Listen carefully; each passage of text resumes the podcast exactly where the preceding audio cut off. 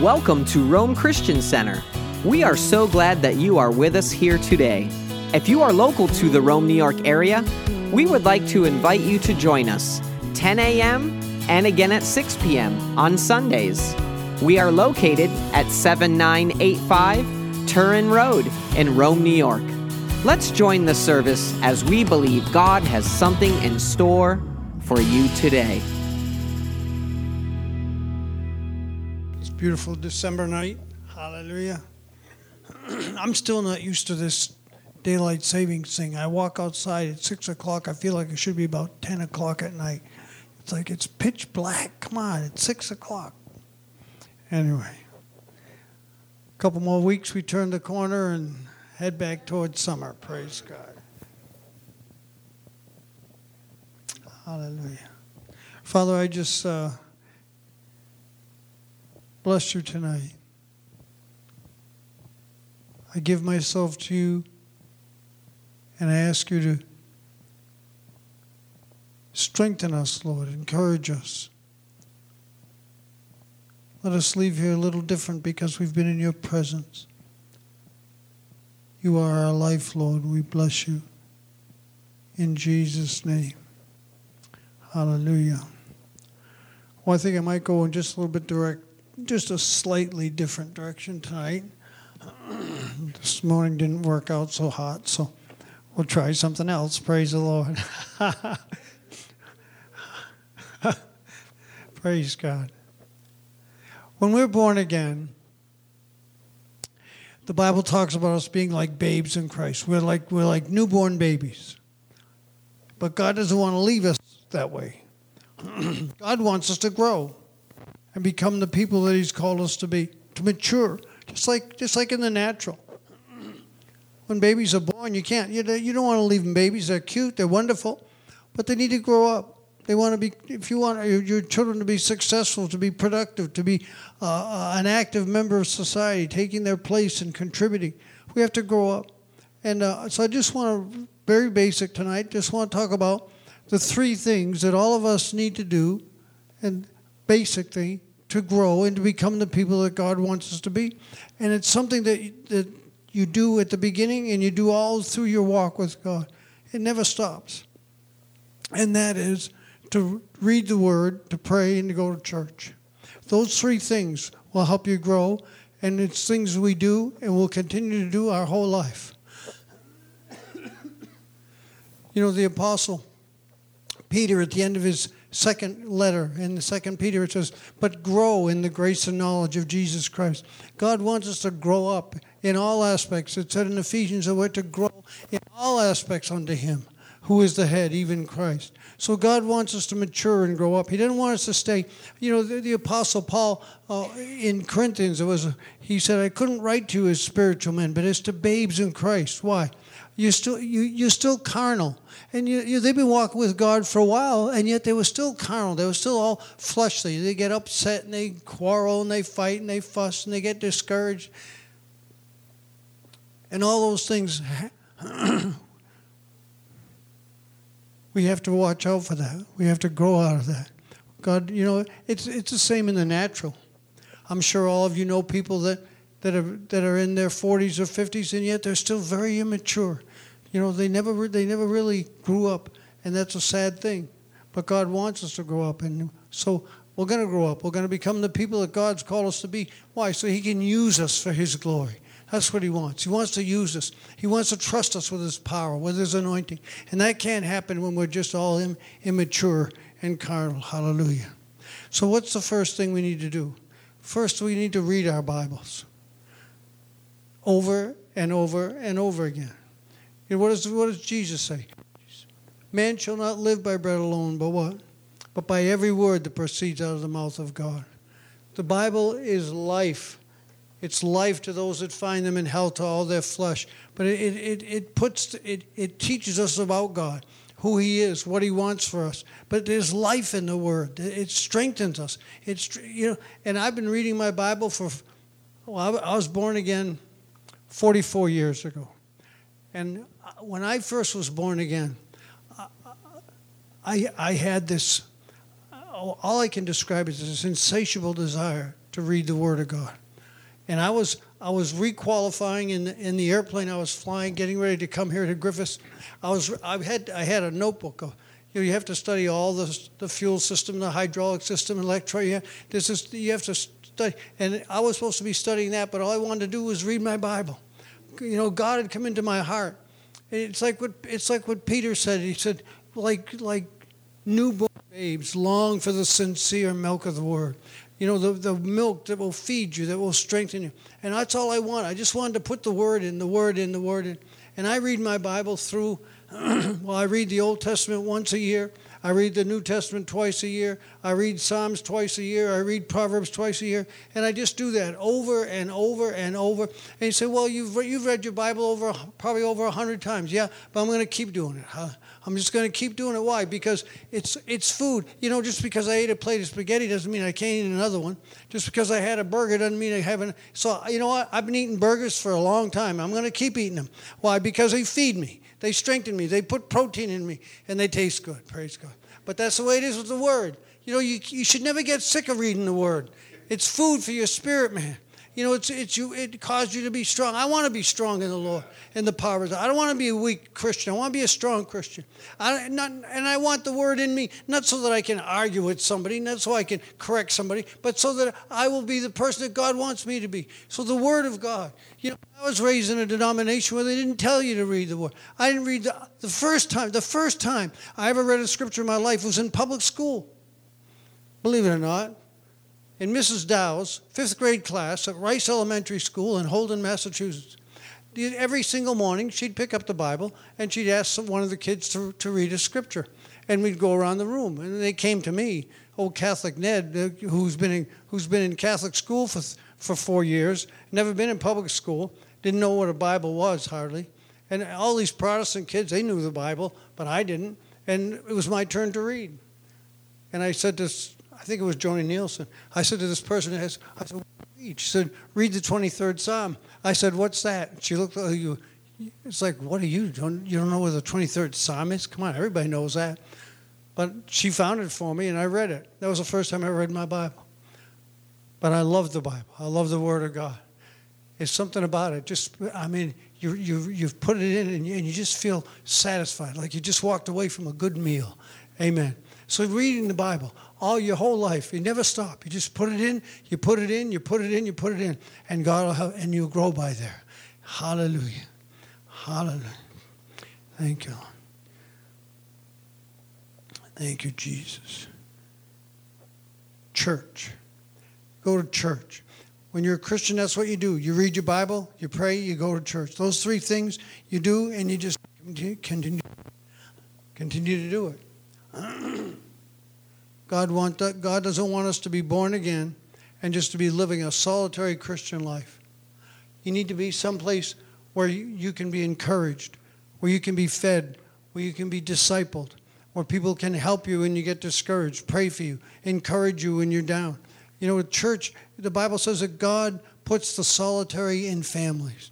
The church is like a family spiritually to a to a born again person. Church is like a family, like a family is to a new like a new baby. It's a place where you can be nurtured. It's a place where you can be strengthened, where you can be encouraged, where you can be taught the right ways uh, of God. And I, I tell you, there's three things that I feel like, uh, three things that I, get, I gleaned, you might say, from my Catholic upbringing. One was respect for the ministry. The, the Catholics have a high opinion of the priest. When I was in Catholic school, if the priest would walk into the classroom, the teacher had one of those clickers. It was a metal clicker. And she'd go click, click. We'd all jump to our feet because Father so and so was in the room. But respect for the ministry. And the other thing that they taught me was to kneel before my God. I love to kneel before God, but I learned to kneel in church. And the other thing the Catholic Church taught me was you go to church on Sunday. Now, I know they made it a rule that you had to, and we went sometimes just out of obligation. But I feel like that's it's a, it's it's what God wants. God wants to put us in a fellowship somewhere, where we can add our faith to theirs. We can add our strength, our giftings, help them become, help them with the vision that God has put in their heart, and when we become accountable. You know, when you're when you're in a fellowship, you're, you're people are watching you. you can, there's a good peer pressure on your life. You're accountable, and then God wants us to be accountable. Hallelujah. Oh, I had something on my mind, and I just oh, thank you, Jesus. Thank you, Lord. But church, a part of a family of God. God wants that for us. And uh, oh, uh, when we were out of ministry, for a couple years back in the, around 1990, we were out of ministry. We we had had a church, we lost everything, and I said, "We're not doing this anymore." But you know, but we wanted to go to church. So we started looking around. We went to a couple of churches here locally, and uh, we had some friends in Lowville, Pastor Abe and Naomi Clemens. We said, we'll try that. So we went up there. And God, God gave us the witness that that's where we're supposed to go. So for two and a half years, we drove to Lowville every Sunday, every single through horrible weather. Sometimes my wife would go alone because I was working, but through horrible weather sometimes. But we went because we wanted to be in church.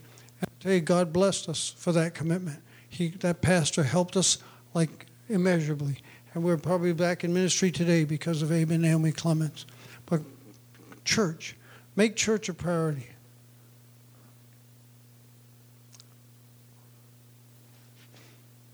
I don't want to. I don't want to offend anybody. Sometimes I'm, I'm arguing with myself as to what I should say and what not. But our commitment to, to church reflects to some degree our commitment to God. God, I'm going to separate myself on, on this day. I'm going to make time for you. I'm going to go. I want to worship you. I want to feed on your word. God, I want to, I want to be part of that fellowship, but I want to spend time with you. I want, I want to make church a priority in my life. And so we do that. We do that our whole Christian life. We go to church, we read our Bibles, and we pray. The last thing is prayer. Prayer takes time. Prayer takes discipline. Prayer is not easy, but it's the place where we fellowship with God, where we become intimate with Him we develop our relationship with God. Prayer is, is essential. I feel like to me, if I, if I don't spend time praying, I feel like uh, somehow uh, I've missed something. Um, I'm not quite where I should be. Uh, I don't know if I'm hearing God like I should. But God wants us to develop an intimate relationship with every one of us. And that's going to come in prayer. Spending time with God, just worshiping Him and thanking Him you know, I don't know what's going on in my life right now, and but God has has been dealing with me, uh, not dealing with me. That's not the right word. Uh, God has been uh, making me aware of what I have, of, of what I am missing by being born again. If I can, he, it's like he's he's revealing hell to me. I'm not, I, I haven't been out of my body. I haven't had a vision or anything like that. But there's just something in me that realizes that I have been set free from eternal torment, from a place of eternal, eternal torment, a place where we never, where you can never leave. And that's the one aspect of it that's becoming very real to me. That I'm not, not only am I not going to hell, but when people who go there, one of the, I've heard testimonies of people who have been to hell. And Bill Wiese, for example, when if you ever if you ever read the book 23 Minutes in Hell, Bill Wiese, he when he went, he said God re- removed from him uh, the the awareness that he was a Christian. So when he was in hell, he wasn't saying, oh, "I'm a Christian. I know I won't stay. I won't, God's good." No, he said, "I I I knew I was going to be there for eternity." And that hopelessness, that utter despair, that this is it for, the, for all of eternity. This is, your, this is your destiny forever and ever and ever. This pain, this suffering, this torment, this um, unbelievable. That's the way it is. And God has delivered me from that. And I'm becoming so grateful to God. You know, I just want to spend time, whenever I get into prayer, I just want to spend time worshiping Him, thanking Him for His grace, thanking Him for drawing me, thanking Him for His mercy, for His forgiveness. God, you're so good even right now, I just want to, God, I just want to praise you and I thank you that I'm not going to hell, I'm going to heaven. Thank you, Lord, that you've forgiven me, that I was reprobate, that I was a sinner, that I had, I had no right to you, but you gave me, you made a way for me. So I bless you, Lord. I bless you with all of my heart. And worship, prayer is a place where we worship God. We thank Him for His grace, for His mercy, for everything He's done for us. But also, it's a place where we develop our relationship with God. But it's also a place where the second, another purpose of prayer is, is where we release the will of God into the earth. We declare His promises. We say that this is what's going to happen. You know, when it comes to the will of God, I feel like there's, there's two aspects. One is uh, unconditional, and one is conditional. A few things in the Word of God to me are unconditional. In other words, God says, I don't, it doesn't matter whether you like it, whether you agree with it, whether you want it, it's going to happen. I'm going to do this. Bang, and He does. In Galatians chapter 4, it says, In the fullness of time, God sent His Son born of a woman, born under the law. In other words, that was going to happen. It Didn't matter whether you prayed about it, didn't matter whether you liked it, disliked it, didn't matter. God was going to make that happen, and He made it happen. And that happens a few times in Scripture, but not very often. But uh, most of the time in Scripture, the will of God. God wants us to know His will. He taught us to pray, Your kingdom come and your will be done. God wants us to know His will and to pray His will in the earth because His will is not always done in the earth. Some things are conditional.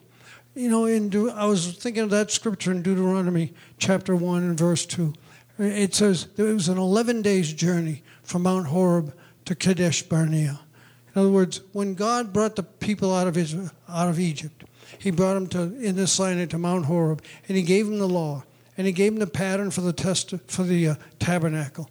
And they were there, I think the Bible says they were there like a couple of years, building the tabernacle and getting ready to and and then when that was all done god wanted to take them into the promised land and the bible says it was an 11 days journey so they went 11 days and they sent spies into the land. And you know what happened? The spies came back. Two said we can do it. Ten said we can't. And they and and they did not do what god wanted to do. They would not believe what god said. And so his will to bring them in was not done. God's will is not always done. We have to cooperate with God. We have to declare that we believe it. We have to step out and and and do what God says to do by faith, even when it says even when it seems like we can't. If they'd have stepped out, they'd have gone into the promised land 40 years earlier. But that whole generation died because they wouldn't wouldn't believe God. They wouldn't trust God. The will of God was to bring them in, but they couldn't make it because of their unbelief. And that's the way I, I feel like there's so many so many Christians, and I don't say this to condemn anybody, but I feel like there's so many Christians that are not walking in the fullness of what God, because they don't declare it. They don't speak the promises. They don't declare. You know, look what it, let me read this scripture. In 1 Timothy, I won't quote it right, so I want to go there.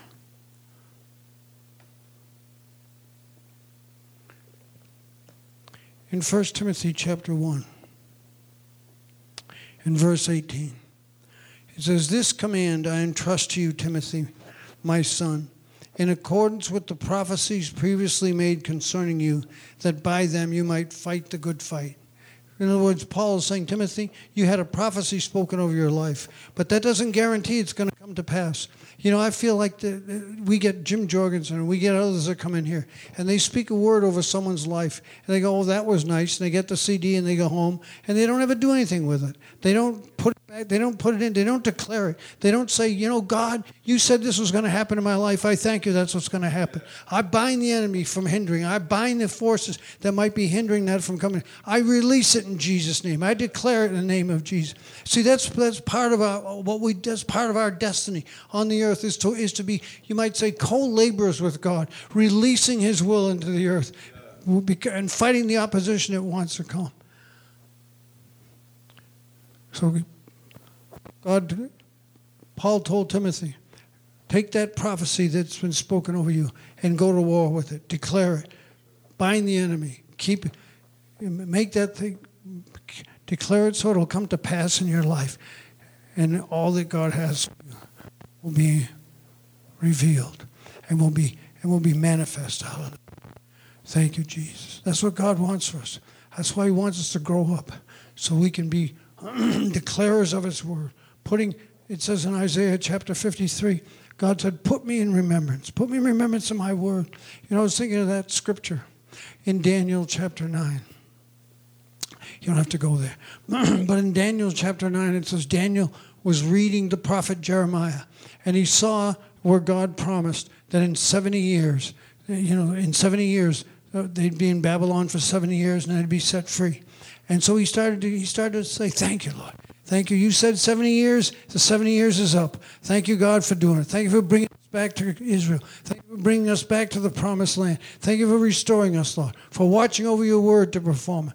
God will watch over his word to perform it if we'll do, if we'll confess it, if we'll release it into the earth. And that's part of the privilege that we have as Christians, is to work with God, you might say, and to get his, to, to declare, his, to release his will into the earth. If my people, which are called by my name, will humble themselves and pray and seek my face and turn from their wicked ways. So that's our part. We have to do that. God says, if You do that, I'll forgive your sin, I'll heal your land. And there's one other that I can't, I'm missing. But that's what God says. God will do it if we'll do it. So I just want to encourage you. I want to encourage you, read your Bibles. I know you do, but keep, keep it up. Read your, and read the whole thing. Read, the, you know, every word. The Bible says that man shall not live by bread alone, but by every word. And I want, and I've said this so many times, and people say, "Ha ha!" They kind of laugh, but I'm serious when I say it. I want to, if you, if you, if you read your whole Bible, when you get to heaven, you won't be embarrassed. What do you mean embarrassed? Because when you get to heaven, you're going to meet Habakkuk, and Habakkuk's going to say, "Hey, I'm Habakkuk. Did you ever read my book?" And you're going to be embarrassed. You're going to say, "Uh, no, I was only a Christian for 40 years."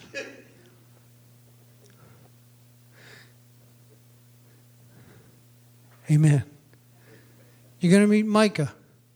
You're going to read, you're going to meet Obadiah. And I just want you to be able to say, yes, I read it. My pastor told me to read the book, and I've read it. I read the whole thing because there's, there's, there's good stuff in the Bible. No matter where you pick it up, it's good stuff. I tell you, you know, read Zephaniah, read, read Zechariah. Boy, I tell you, talks about the coming of the Lord. It'll, it'll bless you. You know, the Bible says Jesus is going to come, and they'll, everyone, every eye will see him. And the children of Israel are going to mourn and say, This is the one we crucified, but he's our Messiah. They're going to realize it. It's going to happen. Hallelujah. Great things. I, read, read Revelation, it'll stir you up, man. This is what God's going to do in the earth. I tell you, He's coming back. He's coming back not as the lamb. He's coming back as the lion of the tribe of Judah. He's going to reclaim His earth, and then we're going to to go to a new heaven and a new earth. There's going to be a new heaven and a new earth. There's going to be a new Jerusalem. We're all going to live in the Middle East. Hallelujah.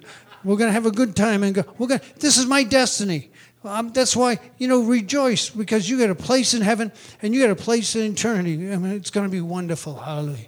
So don't pray. Pray.